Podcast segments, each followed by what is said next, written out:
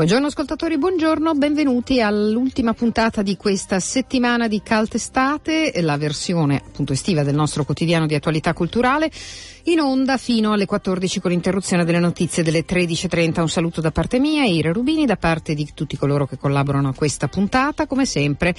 Il promemoria dei luoghi dove trovate il podcast. Mi sono arrivate alcune segnalazioni su qualche problema di podcast che risolveremo questo pomeriggio. Questo pomeriggio ricontrolliamo gli ultimi podcast in maniera che siano correttamente disponibili, ma lo sono quasi tutti sul sito di Radio Popolare, nella nostra pagina, oppure sul nostro blog cult.radiopopolare.it o ancora sulla nostra pagina Facebook, dove trovate anche gli argomenti di cui abbiamo parlato nelle puntate precedenti. La mail per chiedere informazioni o segnalarci appunto qualsiasi cosa è cult@radiopopolare.it. Gli SMS per intervenire in diretta con commenti o richieste al 331 62 14013, oppure una mail a diretta @popolarenetwork.it.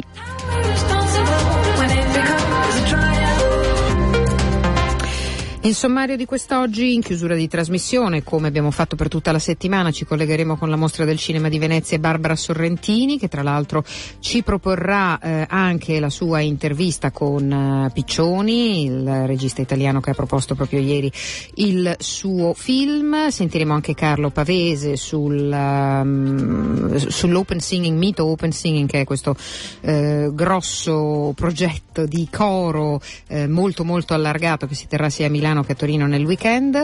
Ci collegheremo questo prima, cioè tutto questo che vi ho detto dopo le notizie delle 13.30, prima delle notizie delle 13.30 il collegamento con Roberto Festa al Festival Letteratura di Mantova. Tiziana Ricci ci porta alla Villa Reale di Monza. Sentiremo fra breve Marco Giorgetti del Teatro La Pergola di Firenze a proposito dei 100 anni dell'antologia di Spoon River, una manifestazione che si svolgerà domenica appunto a Firenze con la partnership di Radio Popolare e tanti altri partner per l'appunto. Ma adesso torniamo a parlare di una manifestazione che seguiamo sempre, Popolandomi, e siamo collegati con Marina. Buongiorno, ciao, come stai? Sto molto bene, buongiorno, grazie Radio Popolare, grazie Ira che ci date sempre spazio. Allora, ricordiamo ai distratti di che cosa si tratta. Sì, allora Popolandomi torna per il quinto anno, è una manifestazione che prevede un momento importantissimo che è la sfilata, noi la chiamiamo Parata delle Culture, che vede protagonisti i gruppi di tante comunità straniere che sfilano lungo la via Padova coi loro costumi tradizionali, le loro musiche, le loro danze. Ci sono adulti, ci sono bambini piccolissimi che ballano sulla via Padova, un po' come un piccolo festival di Rio tanto per essere modesti.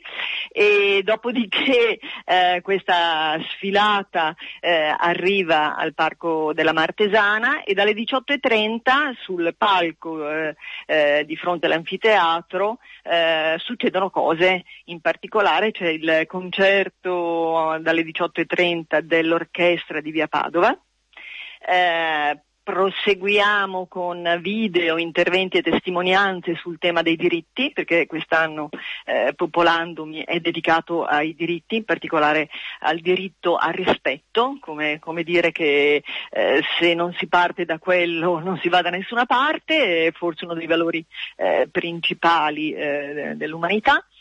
Si prosegue, appunto, dicevo, con questi interventi, ci saranno Sumaya Abdel Cadere e Matteo Speroni, poi avremo altri interventi sui diritti dei bambini, quindi il coro delle 40 donne musiciste, coriste, bravissime, dei Good News Female Gospel Choir, sì.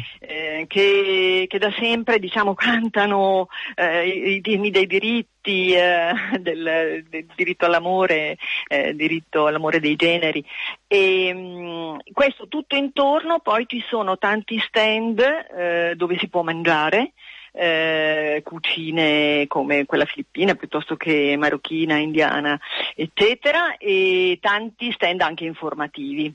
Ecco, questo così come una specie, certo, di paesaggio perché, veloce. Insomma, sono tanti anni che il vostro è anche un osservatorio, un laboratorio che poi fa tante cose, certo, anche durante l'anno, sia per quello che riguarda la diffusione delle culture, lo scambio di informazioni, certo, da quelle gastronomiche a quelle sociali. Diamo un riferimento sul web dove tutti possono trovare le informazioni riguardo ai vari momenti. Sì, allora io darò il sito, che è www.villapallavicini.org, ecco, e comunque abbiamo avuto tanta stampa, insomma si può un po' trovare dappertutto. Ripeto, dalle 16:30 sì, parte la parata delle culture da via Padova numero 69, che è l'ingresso del Parco Trotter, e poi dalle 18:30 al Parco della Martesana davanti all'anfiteatro fino alle 23. Quest'anno andiamo avanti proprio veramente fino a sera tardi, ecco. Bene, ci sarà sicuramente da divertirsi, anche perché appunto musica e tante diverse suggestioni che alla fine si sono consolidate in una città che insomma ormai le ha incorporate, diciamo, quindi è inutile continuare a reagire, certo, in modo poco sensato rispetto a, per fortuna, tutti questi innesti che secondo me sono salutari e come. Quindi grazie a Marina Di Leo, buon Popolandomi, a risentirti a presto. Ciao. Vi aspettiamo, grazie mille, ciao a tutti, grazie.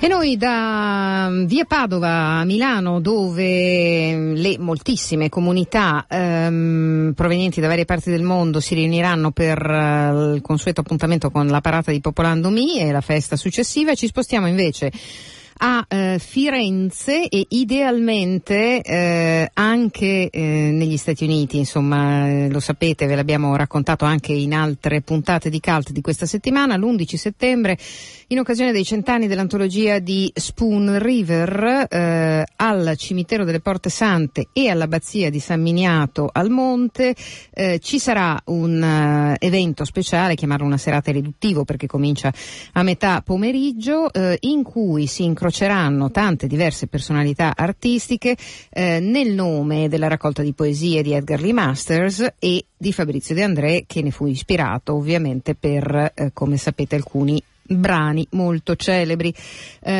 Questi 100 anni dalla pubblicazione definitiva di questo, che è uno dei capolavori dell'umanità, vengono, come vi dicevo, celebrati con diverse iniziative, sia quelle musicali sia quelle invece che prevedono, a partire dalle 18.30, la lettura di alcuni estratti dall'antologia. Però per farci spiegare meglio anche il coinvolgimento del Teatro La Pergola di Firenze, noi siamo collegati con Marco Giorgetti, gli diamo il benvenuto, buongiorno. Buongiorno. Allora, abbiamo già raccontato in alcune altre puntate, come dicevo, ma lo facciamo oggi come se fosse la prima volta, che sono coinvolti anche alcune importanti voci del teatro, da Gabriele Lavia, Marco Baliani, Iaia Forte e non solo. Ci concentriamo stavolta, l'ultima volta abbiamo parlato un po' di più della musica, ci concentriamo stavolta invece sul vostro coinvolgimento. Sì, perché come Teatro Nazionale noi siamo un teatro di prosa in realtà, ma esploriamo, questa è una magnifica occasione, tutte le possibili interazioni con le altre arti, con la musica soprattutto, e anche in questo caso con la musica leggera, ma è un evento che inizia di fatto formalmente tutta la nostra attività di questa stagione. Cominciamo con questo, bellissima occasione, perché per chi conosce un po' Firenze la location è sopra Firenze, da Piazzale Michelangelo è un punto magnifico in cui si sta tutto sopra la città, appunto, e non è soltanto per un fatto di visione o di sguardo che va lontano, ma è anche per una ricorrenza che ogni estate porta in questo magnifico luogo a celebrare, per volontà del nostro sindaco e dell'amministrazione anche comunale, a celebrare un po' fine estate, inizio autunno e i momenti di passaggio del tempo e di avvio della stagione. In questo caso per noi importantissimo, appunto, perché ci abbiamo coinvolto alcuni attori, alcuni artisti che noi abbiamo costantemente a lavorare sui nostri progetti, appunto, lei lo citava prima qualcuno, ma importanti per noi appunto soprattutto Baliani, Maurizio Lombardi, Giulia Weber, ovviamente Iaia Forte, Gabriele Lavia, sono partecipazioni proprio sentite, così come è sentita, e non è soltanto produttiva la nostra intestazione di Teatro Nazionale su questo evento diffuso, perché comincia appunto, come dicevamo, con le letture nel cimitero e le presenze lì, diffuso e poi concentrato invece sul palcoscenico, dando l'occasione, come spesso piace al Teatro Nazionale, di non fare soltanto la fruizione dello spettacolo, ma ovviamente cercare di creare una relazione fra luogo, spazio, città e evento.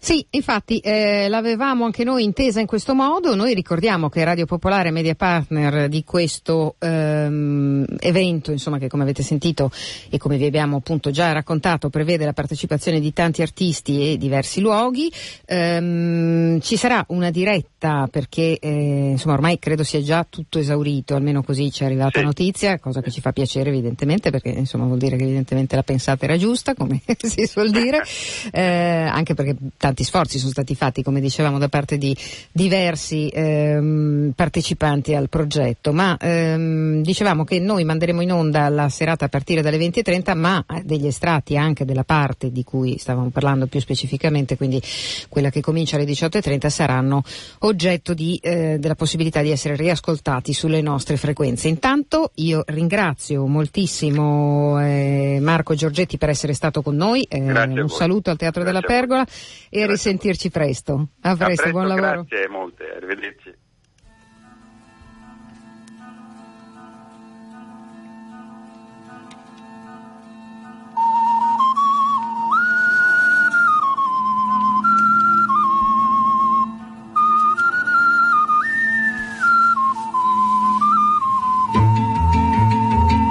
Cosa vuol dire avere 1,5 metri di statura?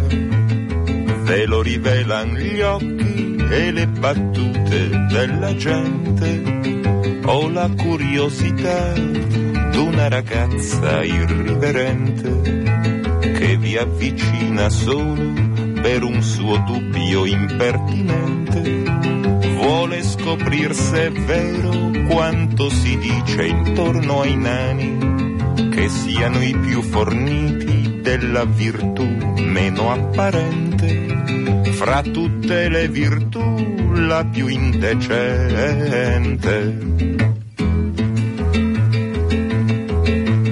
Passano gli anni, i mesi e se li conti anche i minuti. È triste trovarsi adulti senza essere cresciuti.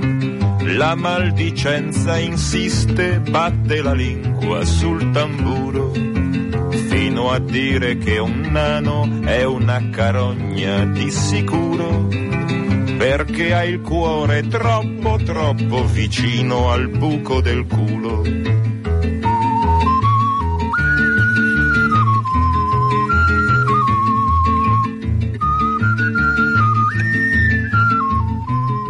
Ed era un brevissimo estratto che non farà parte della proposta musicale della diretta che potrete ascoltare anche su Radio Popolare domenica alle 20:30 da Firenze a proposito del centenario dell'antologia di Spoon River. Altri ovviamente, come molti ascoltatori sanno bene, sono i brani ispirati a Fabrizio De André dal capolavoro di Edgar Lee Masters. Volevamo però riascoltare la sua voce e soprattutto lasciare all'immaginario degli artisti che reinterpreteranno quei brani tutta la sorpresa per loro che li eseguiranno e per noi che li ascolteremo in diretta, i più fortunati a Firenze direttamente, gli altri invece altrettanto fortunati sulle frequenze di Radio Popolare.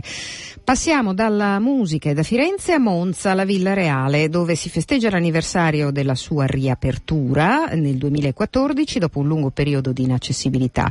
Nei 2 anni di attività ci sono state molte iniziative culturali, mostre che hanno attratto un buon numero di visitatori.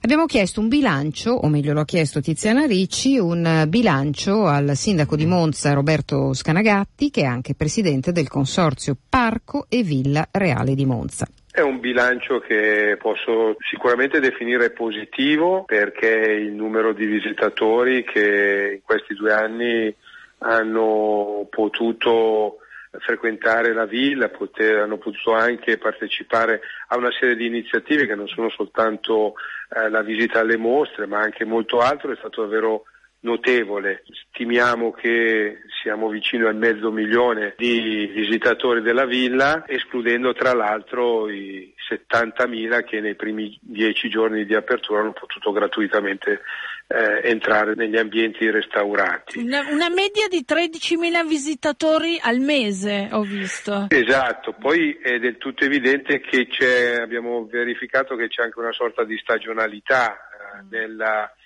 nelle presenze, perché tutto sommato è molto più frequente la visita durante i mesi invernali che non durante quelli estivi.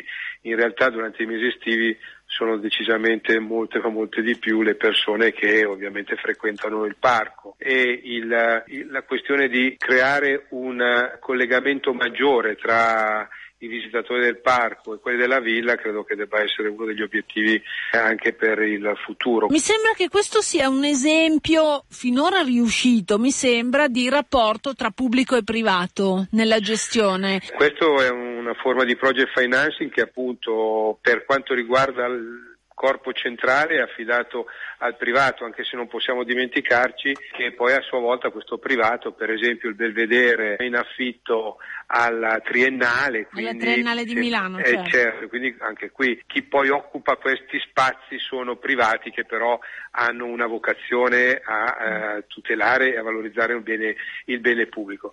Per il resto devo dire questi 2 anni dobbiamo mettere a punto ancora molte questioni legate alla convenzione.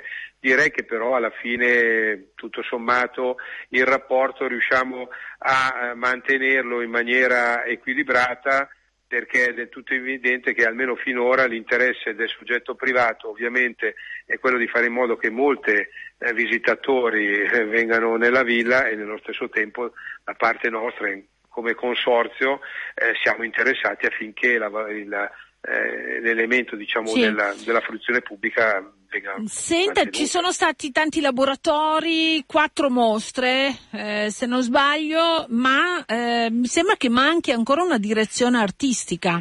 Sul tema della direzione artistica si apre effettivamente una questione, nel senso che le mostre sono state mostre molto molto importanti, molto significative. Voglio anche ricordare però che accanto al corpo centrale c'è stata un'iniziativa proprio pubblica, nel senso che il Consorzio ha promosso una serie di mostre, la prima con De Chirico, ma vorrei anche ricordare le due quadri del Caravaggio, Leonardo con la Bella Principessa. Queste sono tutte iniziative pubbliche. La necessità di avere una competenza specifica per quanto riguarda la programmazione è una questione che si è posta. Devo dire che il privato ha tentato in questo senso di individuare una figura con una caratteristica di questo genere.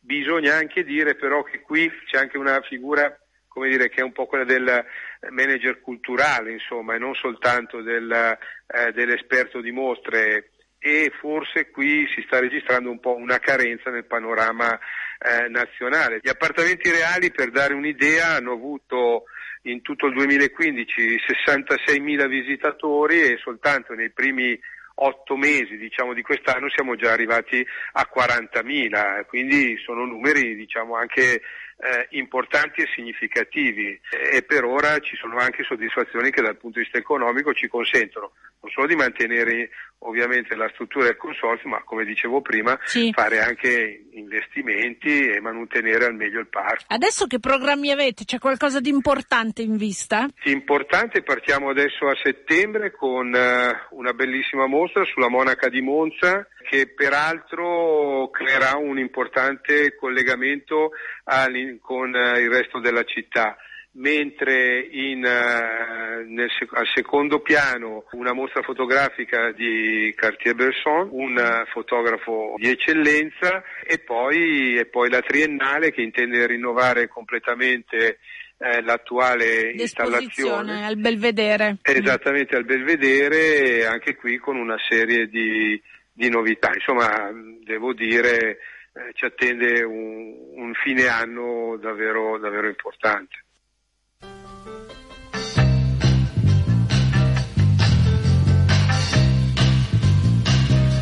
Sometimes you love me like a good man ought to. Sometimes you hurt me so bad, my tears run like water. You get me out right before your friends, and then you disown me, baby, until we're alone again. Your love is like a seesaw. Your love is like a seesaw, baby. Your love is like a seesaw, going up and down, all around like a seesaw. Sometimes you tell me you're gonna be my sweet Candyman, and then sometimes, baby, nothing I stand. You lift me up when I'm on the ground. Oh, it's gonna love me uptown. You send me tumbling down. Now your love is like a seesaw. Your love is like a seesaw, baby. Your love is like a seesaw, going up, down, all around. It's like a seesaw. When I kiss you. Lasciamo Aretha Franklin e trasferiamoci, come abbiamo fatto anche nei giorni scorsi, al Festival Letteratura di Mantova, dove c'è Roberto Festa. Ciao Roberto. Buongiorno Ira, buongiorno agli ascoltatori. Allora, mi trovo sempre con la postazione qua di Popolare Network in piazza Alberti a Mantova.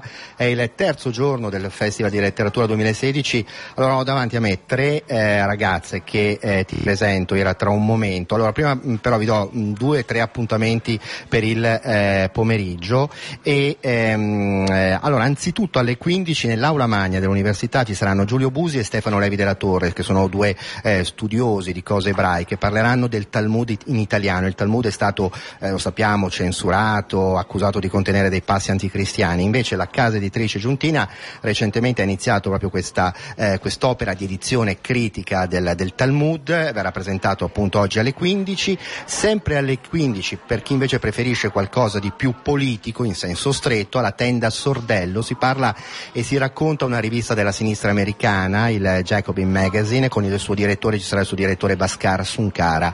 Alle 17.30 c'è Snoteboom, che è lo scrittore olandese pubblicato in Italia da Iperborea, quello che ha scritto il libro sulle tombe di scrittori illustri. Racconta la sua poesia e la sua prosa alla chiesa di San Barnaba. Ancora due appuntamenti, uno con un'attrice, Charlotte Rampling, che presenta la sua intervista, biografia, confessione Io Charlotte Rampling, e poi alle questo è a Palazzo San Sebastiano alle 20.45. E poi sempre alle 20.45 Franco Lacercla, l'antropologo, e un geografo, Franco Zanini, parleranno di Ivan Illich, Nemesi della modernità. Ivan Illich è il filosofo storico austriaco di matrice cristiana. Allora invece io ho davanti a me in questo momento tre ragazze che sono molto giovani. Parliamo di ragazze e di giovani anche perché una delle cose che più visibili, che colpiscono di più stando a Mantova in questi giorni, è la presenza di tanti giovani, no? Molti sono volontari, ci sono centinaia di ragazzi volontari, ma ci sono anche dei ragazzi che partecipano poi al Festival Letteratura. Allora, innanzitutto vi faccio dire i nomi in successione, devi prendere però il microfono per dire. Allora, il tuo nome? Buongiorno a tutti, mi chiamo Margherita. Sono Paola.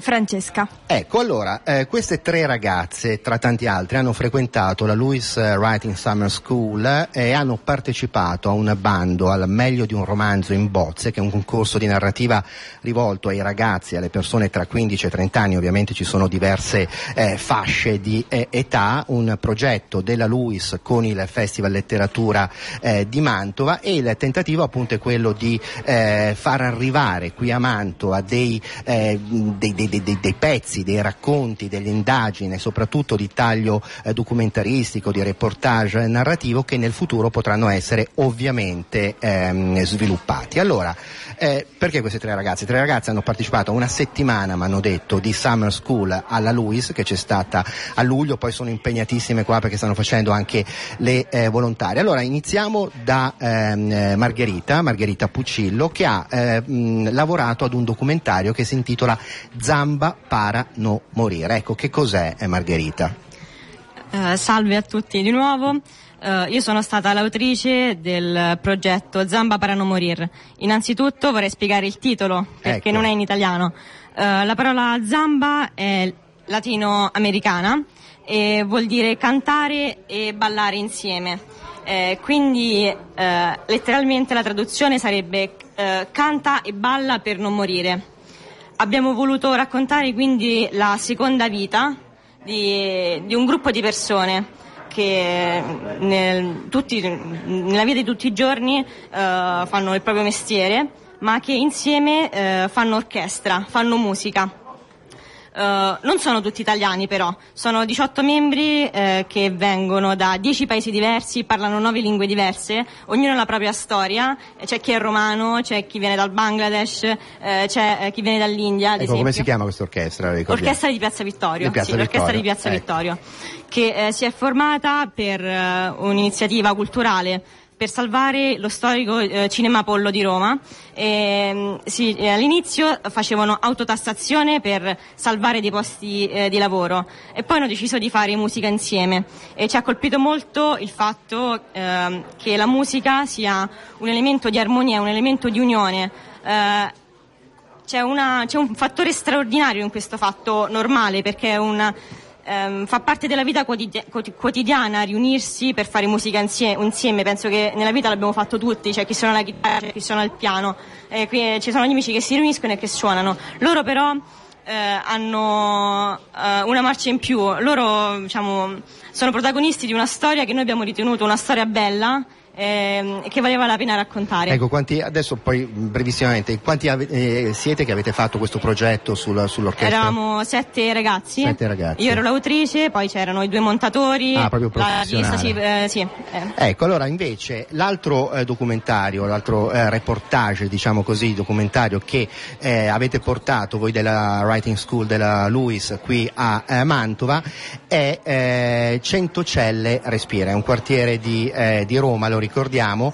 Abbiamo qua 2 delle autrici, Paola Stefani e Francesca Guastella. Iniziamo, Paola, allora cos'è, perché Centocelle Respira? Allora, noi ci siamo occupati di questo progetto. Noi conoscevamo questo parco di Roma che si trova in un quartiere piuttosto malfamato e insomma quello che noi abbiamo voluto fare è stato recarci sul luogo e assicurarci di quanto ciò che sentivamo dire sul parco fosse vero, e arrivati sul luogo abbiamo avuto conferma, ecco perché. Ma c'era qualcuno di voi che viveva a Centocelle? No, nessuno di noi viveva a Centocelle, noi lo conoscevamo soltanto per sentito dire. Insomma, arrivati a Roma si va a Centocelle per qualche ragione? No, è un quartiere assolutamente non frequentato, insomma, ci sono soltanto gli abitanti, insomma, come se ne parla sembra quasi il Bronx di Roma, ecco. E insomma noi siamo arrivati sul luogo, abbiamo visto che effettivamente le condizioni del parco, che è il luogo in particolare di cui ci siamo occupati, erano disastrose, era una distesa completamente desolata.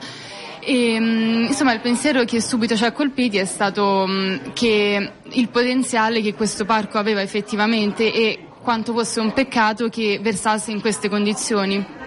E poi in particolare abbiamo intervistato delle persone, dei cittadini del luogo che, nonostante le autorità non avessero fornito alcun aiuto per la restaurazione e la rivalutazione del parco, si sono impegnate autonomamente per renderlo fruibile ed agibile, insomma per renderlo alla stregua di qualsiasi altro parco romano. Ecco, poi adesso passiamo la parola a Francesca. Allora, innanzitutto vi dico, le ragazze sono giovanissime, come tra l'altro i loro colleghi. Tu, Francesca, quanti anni hai? 15. Ecco, tu hai 15 anni. Sì, ecco, io sono la più piccola. Tu sei la più piccola, quindi fai le scuole superiori, sì. No? Cosa fai? Il liceo? Sì, il liceo scientifico. Ecco, allora, ma come ti è venuto in mente di fare un corso di documentario, ma anche proprio di racconto, giornalismo? Cioè, tu vuoi fare la giornalista? No, com'è la storia? Allora, personalmente ho una passione per la scrittura e il corso che abbiamo fatto è stato anche di scrittura creativa, di giornalismo narrativo. Mm-hmm. E in più c'era questa cosa del produrre questo video che ho trovato davvero molto interessante, perché comunque è qualcosa a cui non mi sono mai avvicinata. Non solo le riprese, ma anche il montaggio, tutte le cose che ci sono da preparare dietro. Quindi è stato io personalmente non avevo idea. Tu che ruolo hai avuto qua? Io sono stata l'autrice, quindi quindi hai scritto anche? Sì, ho scritto, cioè ho preparato le interviste e poi sono stata io a fare le domande effettivamente. Ecco, ma come t'è nata? Tu hai 15 anni, quindi sei molto giovane. Come t'è nata la passione della scrittura? Non lo so, non ne ho idea. So che mi piace scrivere, che mi è sempre piaciuto insieme a leggere, che... Hai già scritto qualcosa?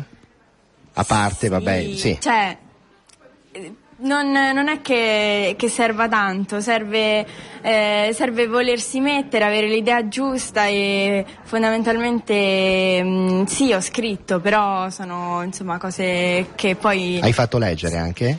Per entrare nella Writing School della LUISS hai dovuto... No.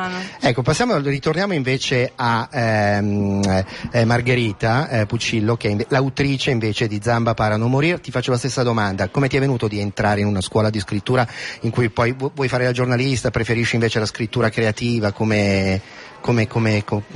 Cosa ti sembra?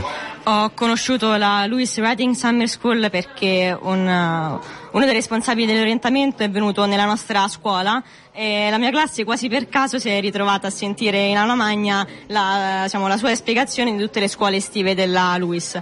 Mi è molto interessato sin da quando ha iniziato a parlare, tant'è che ho deciso di partecipare quest'estate. Di come invece mi sono... Ma qual è la tua passione? La mia passione è la scrittura. Che tipo di scrittura? Giornalistica, però quindi vorresti fare la giornalista? Sì, però preferisco il giornalismo narrativo al semplice, alla semplice cronaca, esattamente. E invece di come mi sono appassionata alla scrittura è un discorso un pochino più complicato. Riesci a farcelo? Sì, in pochi secondi. Secondi, però insomma in 20 sì. secondi. Diciamo che è merito della scuola, in particolar modo di un insegnante che ho avuto l'anno scorso, è stata mia insegnante di greco e di italiano. Però mi ha aperto un mondo veramente. Io ritenevo più importante la lettura invece che della scrittura. Invece lei mi ha insegnato che la scrittura, lo scrivere in generale, non è un mestiere, non è un passatempo, ma è una sorta di sentimento. Bisogna provare dal punto di vista emotivo quello che si scrive, bisogna credere in quello che si fa. E quindi io devo ringraziare infinitamente questa insegnante che si chiama Francesca Labonia. Tu cosa fai, liceo anche tu? Io faccio liceo classico. Il classico, sì. Hai 16 anni tu? No, io ne ho 17. 17. Allora passiamo a Paolo, invece tu Paolo perché sei in questa writing school? Preferisci appunto giornalismo narrativo, la scrittura creativa, che cosa? Allora, io sinceramente la LUISS Summer School non avevo intenzione di farla, mi è successo costretto. No, non ci ho mai pensato, non conoscevo assolutamente questa Summer School, però a scuola è passata una circolare che metteva in palio una borsa di studio. Io sono stata fortunata, ho vinto questa borsa di studio e devo dire che sono stata veramente fortunata perché ho trovato un'esperienza veramente interessante. Ma vuoi fare la scrittrice, vuoi scrivere, più che fare la scrittrice, vuoi scrivere? Dopo la Summer School lo sto prendendo in considerazione, non avevo mai preso in considerazione questa Volevi fare la biologa nella vita? No, ecco, Roberto. Medicina, giurisprudenza, qualcosa del genere, però Roberto, abbiamo ancora 20 secondi, sì. Era per avvisarvi. A 20 secondi, allora purtroppo dobbiamo interrompere, ti dico solo Ira che ovviamente ci sarà un collegamento stasera alle 19 e poi domani sabato libri ci saranno scrittori Juan Gabriel Vasquez, ci sarà un esordio narrativo americano, Julia Pierpont, ci sarà Anthony Beevor, il grande storico della seconda guerra mondiale, ci sarà Fredrik Sjöberg, quindi continuate a seguirci qua con le dirette dal Festival Letteratura di Mantova. A te la linea, Ira. Grazie Roberto Festa e alle sue giovanissime ospiti. Questa è l'orchestra di Piazza Vittorio e poi subito le notizie.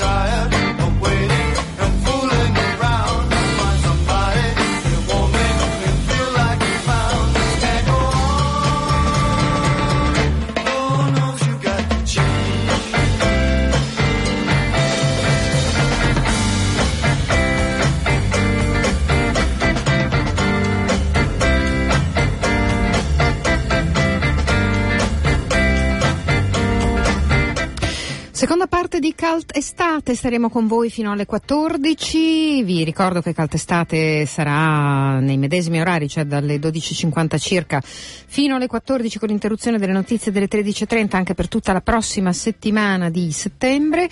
Dicevo, seconda parte, e torniamo a questo punto a Mito Settembre Musica. Lo sapete, la rassegna che riunisce virtuosamente Milano e Torino, un po' al contrario del Salone del Libro, anche se adesso, appunto, poi ci ritorneremo magari anche in qualche prossima puntata di Cult sulla questione, diciamo, della nuova fiera dell'editoria a Milano e del Salone del Libro di Torino, che sempre più si stanno definendo come due entità differenti, anche un po' a sanare una frattura piuttosto importante che si è verificata nel corso di quest'estate. Ma insomma, questo è un altro discorso. Mito invece, che va avanti ormai da molti anni con buoni risultati fra le due città, Milano e Torino, prevede un appuntamento che sarà il 10 di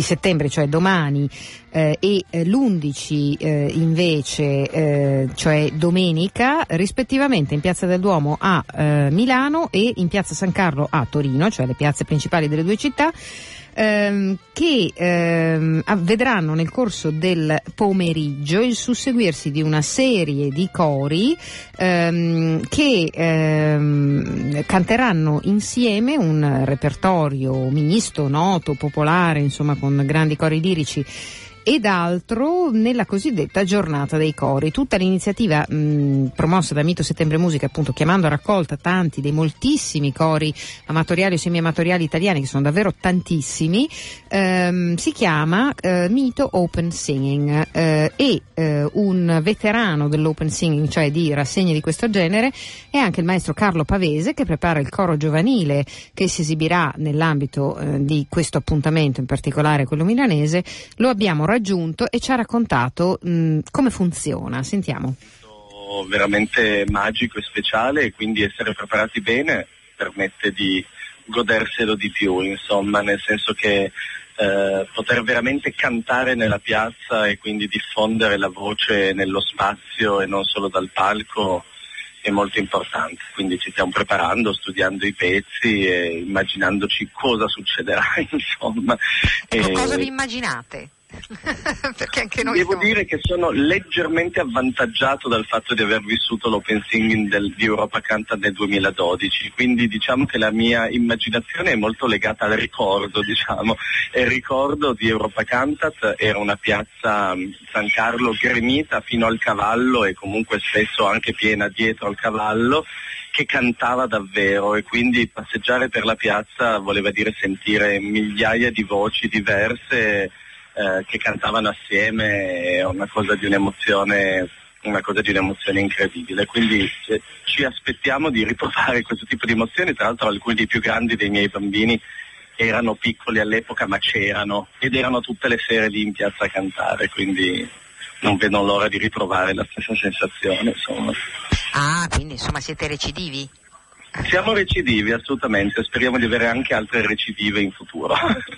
Tra l'altro a Torino abbiamo anche fatto degli open singing più piccoli in questi anni, per esempio per Natale 2 anni fa è stato fatto un open singing in Piazza Castello con comunque un buon migliaio di persone sotto il palco, quindi diciamo che anche la giunta precedente aveva ricordava l'esperienza del 2012 e ha tentato di riproporla in qualche occasione con buon successo, quindi direi che Torino adesso non è del tutto nuova, insomma, però la dimensione che si preannuncia nel fine settimana è particolare, insomma. E possiamo citare qualcosa di ciò che canterete?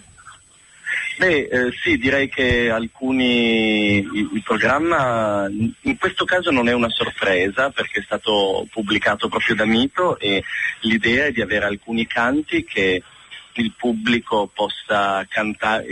di Mito possa cantare anche senza magari conoscere la musica e saperla leggere, quindi sarà veramente aperto a tutti. Dava pensiero a O Fortuna dei Carmina Burana, o a una versione corale di Nessun Dorma, o il Coro delle Zingarelle. Sono canzoni che i melomani e anche non solo i melomani conoscono, e quindi sarà facile unirsi, e poi ci saranno magari dei canoni, delle canzoni più leggere o più semplici che possono essere veramente imparate in piazza. E anche l'altra emozione è quella quindi di imparare un brano sul momento guidati da un direttore di coro, quindi essere parte di una grande prova corale e poi essere in grado di eseguire il pezzo, insomma, e quindi ci sono un po' questi due aspetti, cose che posso imparare sul momento e magari pezzi molto celebri che conosco ma che non ho mai cantato in migliaia di persone in una piazza, insomma.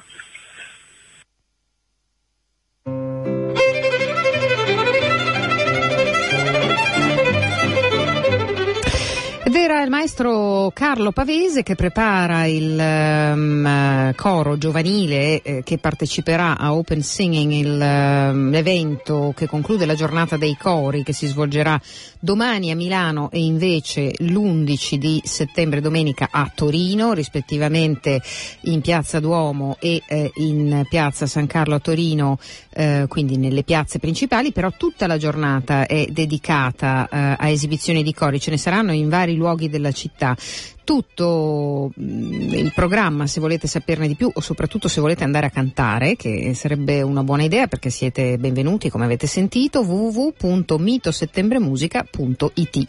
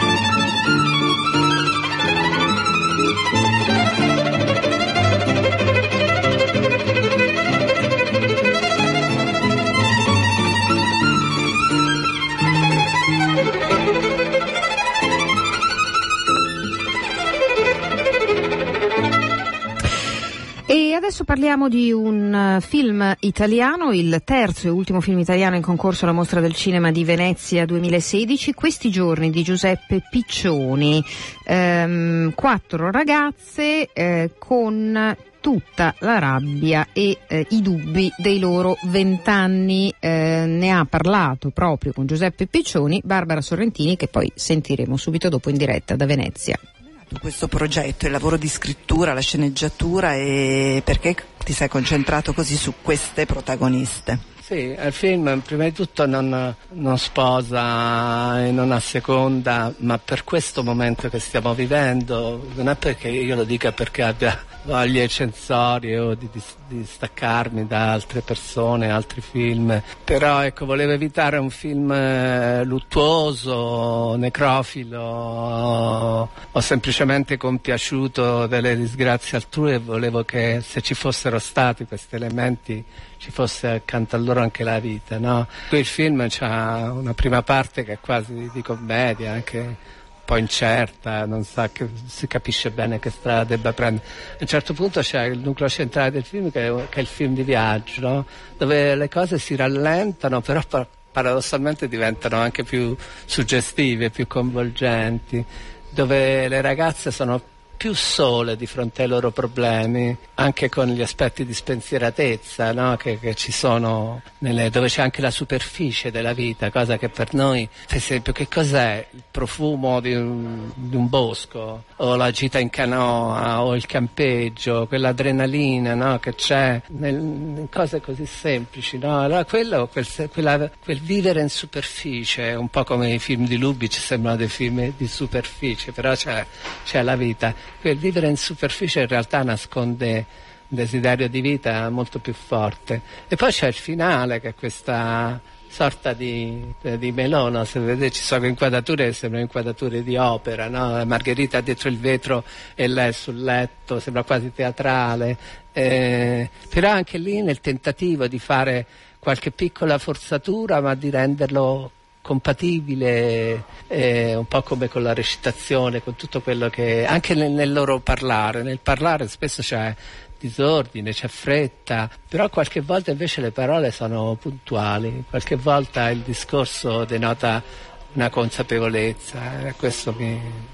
Il tuo rapporto con le donne e il cinema, dipingi sempre personaggi femminili molto efficaci e soprattutto molto approfonditi. In questo caso come hai lavorato? Ma forse qualcosa che nonostante tutto il film per quello cerca di sfuggire a certi cliché generazionali. Il film non ha la preoccupazione di essere generazionale, per cui qualcosa che le riguarda, che non le mette in relazione col mondo solo perché poi, se vi fate caso, anche quando si parla di maternità viene appena accennato, non è che stiamo lì a discutere la maternità è donna, non è donna, cioè stiamo parlando di esseri umani, di persone, quindi in quel senso come esseri umani forse più pronte, più disponibili, più desiderosi anche di non avere risposte prefabbricate. Io lo vedo spesso, no? C'è una grande curiosità quando si è alla fine di un film, non c'è quella tranquillità di avere la certezza di un pensiero, c'è più curiosità da parte del mondo, delle spettatrici, c'è più... anche disponibilità a provare a pensare qualcosa che non avevano immaginato, provare ad alimentarlo. Penso che sia forse la cosa più bella. Poi per qualche mia strana inclinazione a essere vicino a questo mondo, anche nella vita. Io ho molte amiche, molte persone cui mi trovo molto bene, non necessariamente ho bisogno di corteggiarle. Però la cosa principale è questa vicinanza che sento, no? È tutto qua. La scelta di Belgrado, anche perché viene fuori una Belgrado abbastanza sconosciuta, non che lo sia tantissima, però. Che per me lo era, ma io sono capitato per caso a un festival di cinema, ero stato invitato come giurato e ho cominciato a girare questa città e ho detto, mamma mia, era così stimolante, no? Gli edifici, i locali, il fatto che la maggior parte dei ragazzi avessero interessi nella musica e altre cose, nel cinema, avevano occupato effettivamente un cinema. Questa è un'idea che è venuta quando sono andato a Belgrado, c'era questo cinema Zvezda, no? È bellissimo, tra l'altro, in cui noi abbiamo girato. Quasi tutti parlano inglese, ma parlano inglese molto bene, senza dover ribattere che l'inglese, no? Insomma, ho trovato come se loro fossero quasi più nel cuore dell'Europa di noi, no? Dell'Europa, però non dell'Europa di Angelina, ma dell'Europa della cultura, del cinema, delle cose migliori. Beh, in quasi ogni tuo film c'è Margherita Bui, se non è protagonista fa un personaggio comunque importante. Qual è il vostro rapporto professionale? Oh, io avrei voluto sposarla, ma lei... No, scherzo. La Bui è strana, perché ormai è cambiato il nostro rapporto, siamo diventati sempre più amici, qualche volta bisticciamo ma in maniera bonaria, così è. Però l'ho trovata nel film davvero, non volevo vedere la prova d'attrice, quella adesso lei diventa un'alcolista, adesso questa è la grande scena e lei così, come se infilasse un paio d'occhiali, infilava le scene, no? E quello mi ha divertito. Certo, cerco sempre di fornirle un buon piatto, insomma, no? Di darle la possibilità di esprimere anche un ruolo più piccolo, di esprimere qualcosa che non abbiamo ancora visto, perché ce ne sono tante, perché Margherita è una riserva e lei è una delle poche che può tranquillamente invecchiare continuando ad aspettarci qualcosa. Ecco, ci aspettiamo qualcosa, eh? Quello è come Totti, Margherita è come Totti, gioca magari però improvvisamente ti smarca il giocatore in area da solo.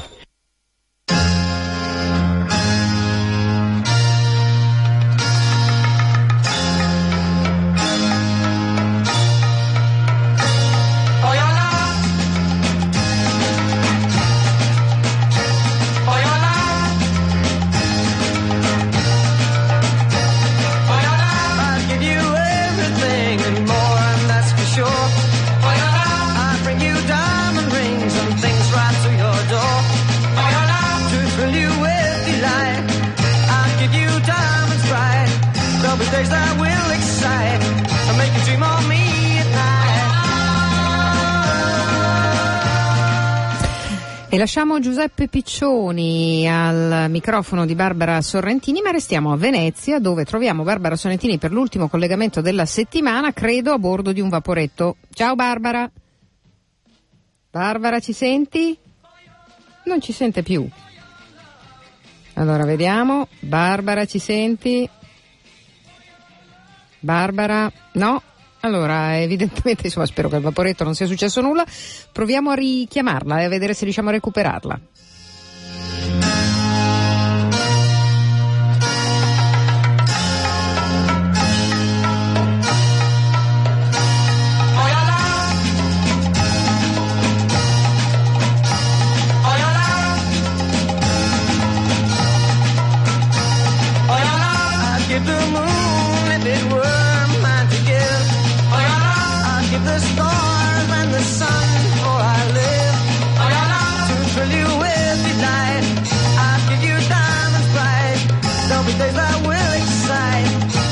Eccola, l'abbiamo ritrovata. Sei sul vaporetto? No, non ancora, che mi si è proprio spento il telefono, troppo carico di foto, di emozioni, di cose successe. No, è una di temevo fosse caduto in acqua, che era peggio, insomma, no, meglio così. Non sto più reggendo questi telefoni.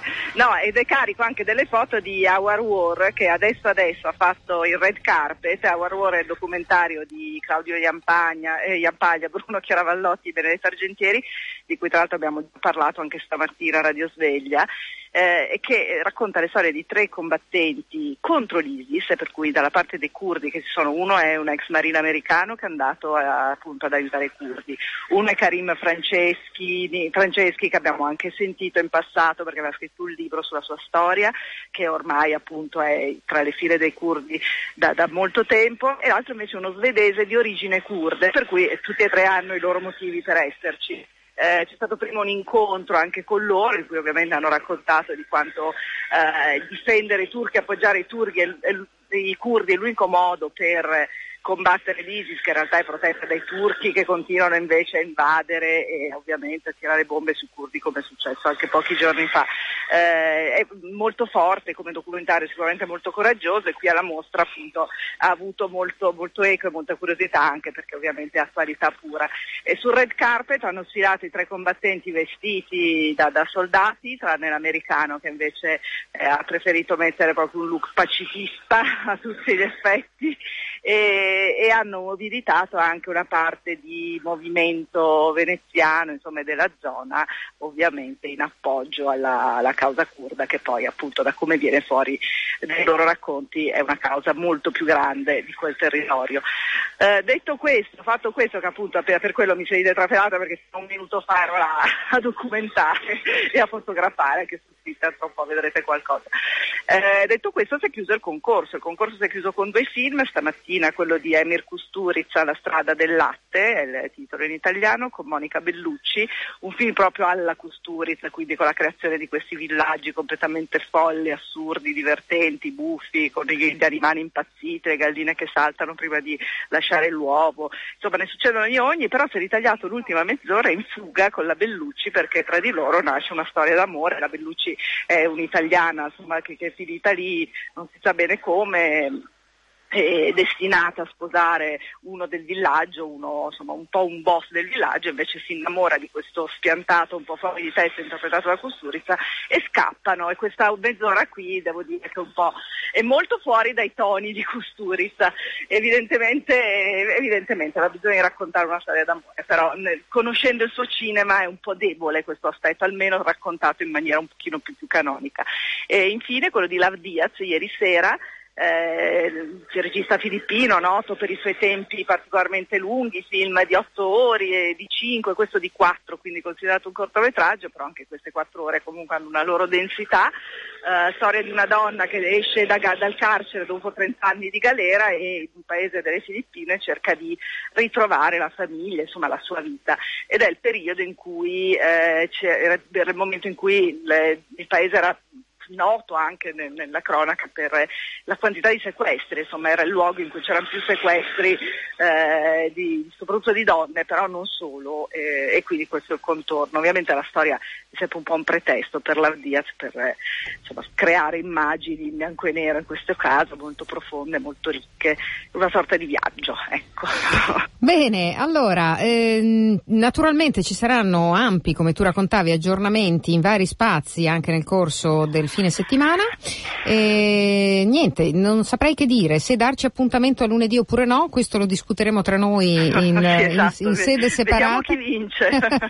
No, va bene, no, insomma, di solito ci sentiamo per qualche minuto, sì, insomma, se è possibile, compatibilmente ovviamente con i tuoi movimenti, nel corso della puntata di lunedì, anche per fare qualche commento. Tutto il resto ovviamente affidato a partire da adesso a questo lungo weekend alla Mostra del Cinema di Venezia. Grazie Barbara, grazie. A presto, ciao. Ciao.